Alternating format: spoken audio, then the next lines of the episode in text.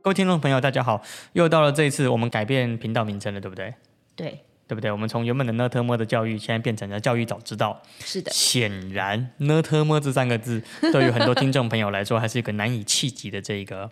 这个这个观念了，对不对？哦对我们从原本的批判性的频道，要转变成更加开放性的批判性 频道。 我是这 样吗？早知道不是后悔哦对，了。早知道就是凡事就是千金难买早知道嘛。啊，对对对对对对，所以我们就是透过这一次的机会，呃，一方面是改变一下频道的风格，一方面也增加一些频道的一些新的火花。是的，对，所以就欢迎各位听众朋友能够继续追踪、分享、按下小铃铛哦。叮， p o c k e t 没有这个机制啦。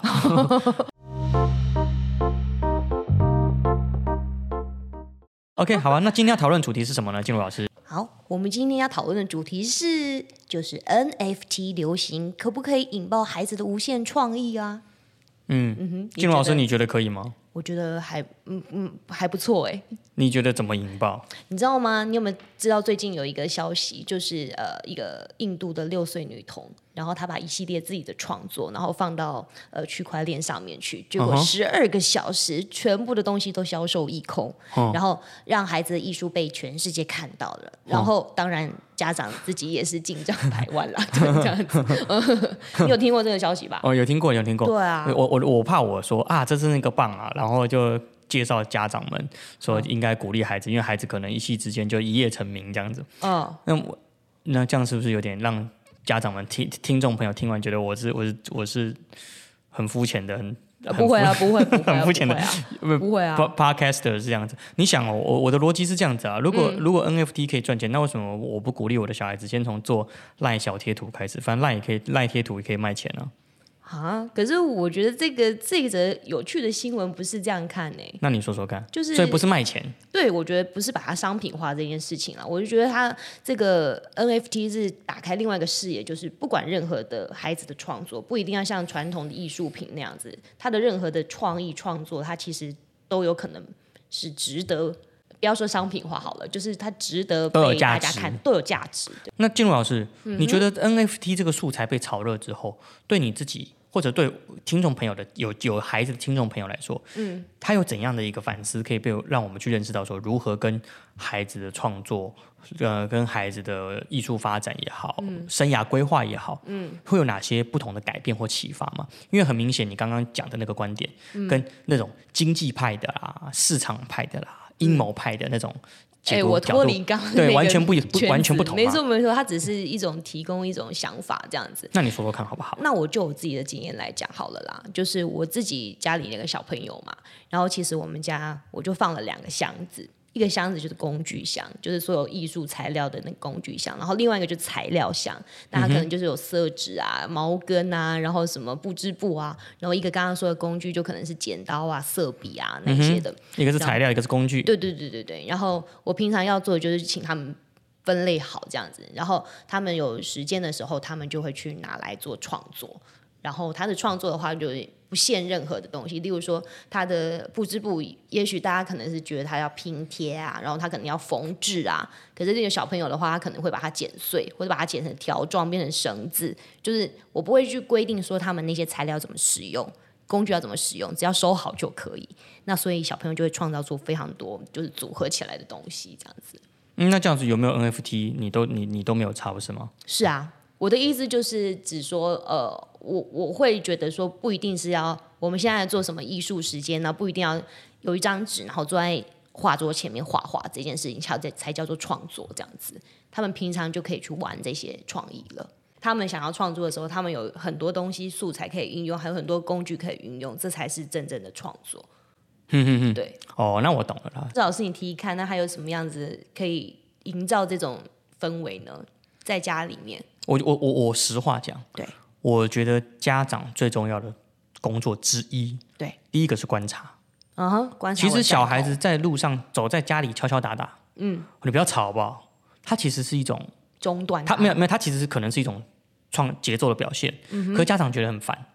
所以打断一次，嗯对对吧？他可能剪剪剪剪剪贴贴剪的碎碎的，他想做的是纸的纸的星空，对，但是家长觉得说你干嘛把嗯纸剪得碎碎的，这样很难扫哎、嗯，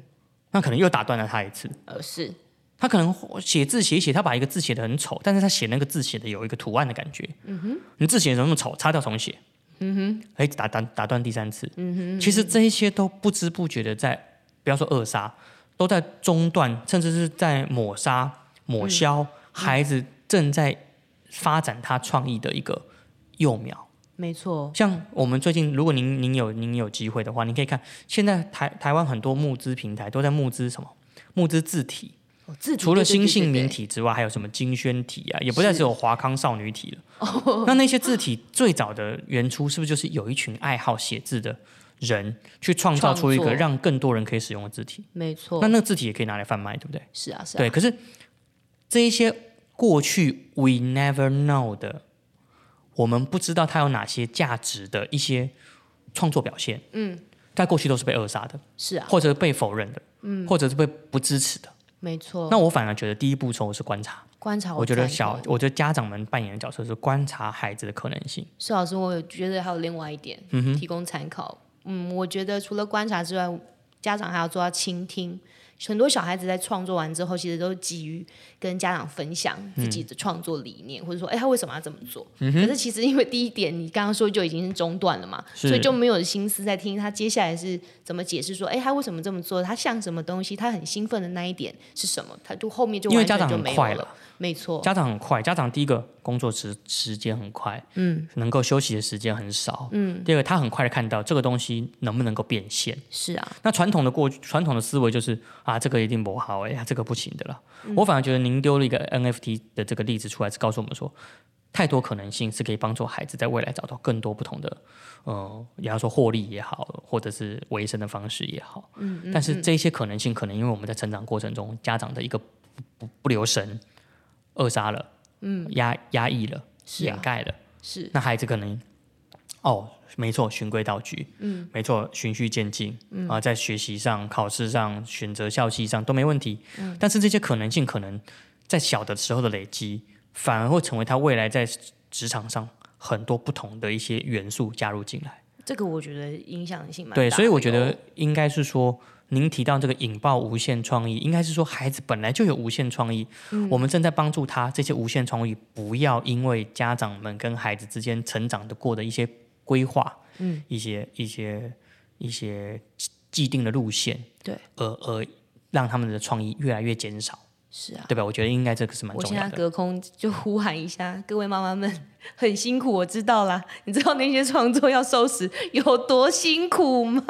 那一些纸屑，那一些可能到最后被大家视为是垃圾的东西，后来其实收的蛮辛苦的。没有，我觉得，我觉得，我觉得你会收这个东西完全是错的。啊如果是我的话，我就直接拍起来了。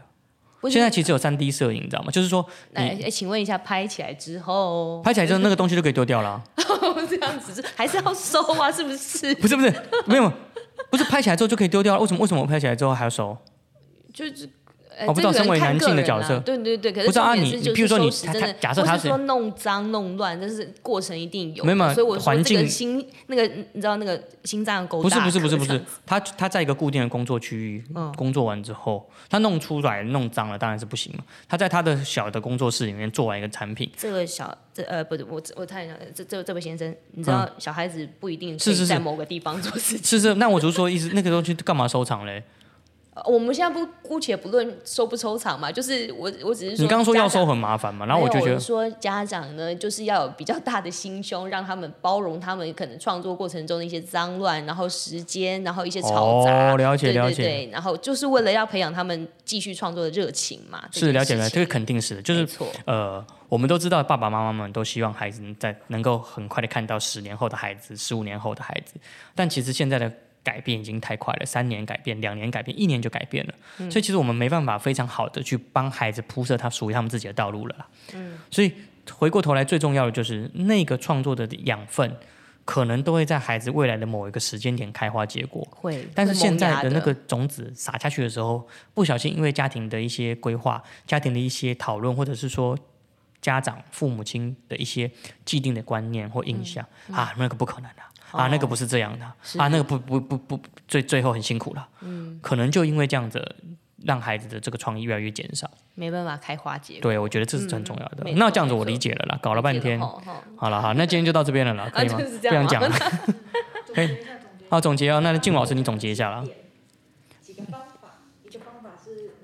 好啊、那我们总结一下啦。刚刚我们其实谈到说，就是如果要营造这样的家庭气氛的话呢，呃，除了呃，刚刚邵老师说了一个是什么呢？就是观察这件事情。对，我觉得观察很重要。对，观察很重要，就是在你是他最亲近的人嘛，所以在常他的身边，你就要去善于观察他现在呢，就是呃呃，现在对什么有兴趣啦，然后正在创作什么啦，然后给一些指引啊，或是回应这样子，那我不不不不不不不，我觉得等待就可以了，等待就可以等待他了创创作结束就好了。哦，也你是干嘛给可他以，指引，对不对？嗯，因为他有时候可能需要一些互动啊，不是啦，我跟你讲啦，这边的皮肤色就应该人就应该哦用不能肤这样色，呃，那那个人为什么是咖啡色，人物为什么是绿色，就不需要指引嘛。哦是啊，说不定小孩子就。就是有那个想象力，他就喜欢画蓝色的人，所以就画出蓝色小精灵。 哦，那你未就必嘛说对不哇，对好棒哦， 这样就对不可以 对？了对不对？所以很难说啦。我觉得，我觉得观察、嗯，等观察，待，比起观察介入，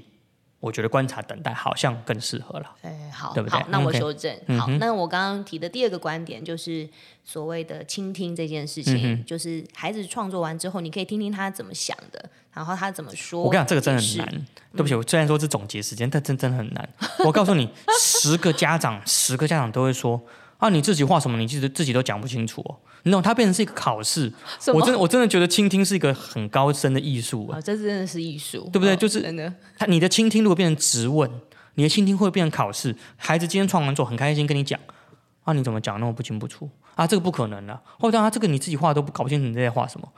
那有时候第二次不要这谁还要跟你样讲啊谁要讲啊？ 对啊不对，对不对？所以我觉得倾听是也需要技术的，所以请家长多一份耐心了，嗯是啊好吧？是啊耐心是的啊倾听。没错没错，嗯哼，那第三个呢？没了没我了们。刚刚就讲哦，那这两个 就光是这两个就够家长。是是操是，作这的一定要修了，这一定要对没修错了哦没错好没好错好好好吧，那今天的呃那个 podcast 叫做什么？教育早知道。是的那我们从这个礼拜开始，我开们始就从证明嗯对，证明证明，也大家让更清更清楚的知道说，其实今天我跟静茹老师所讲的很多观念，嗯其实家长们心里早就知道了，是对不对？可是因为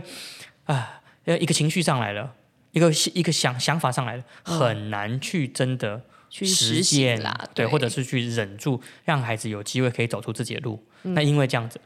早知如此，何必当初？是的，我们从现在开始就是，我们帮你早知道，嗯哼，让听众朋友们、让家长们能够在亲子的互动过程中，可以更好的去实践，是的，然后跟孩子共好，这样是子的，是的，好不好？没那今天的错 podcast 就到这边喽，我们告一段落，好谢谢大家，谢谢大家，嗯，拜拜拜